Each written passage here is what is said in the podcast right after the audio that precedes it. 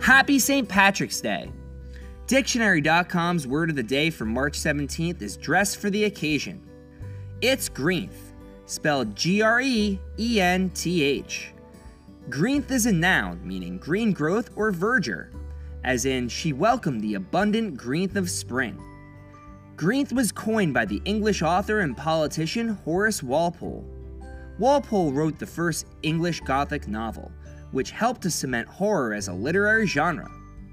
In addition to Greenth, Walpole is credited with coining the terms bluth and gloomth.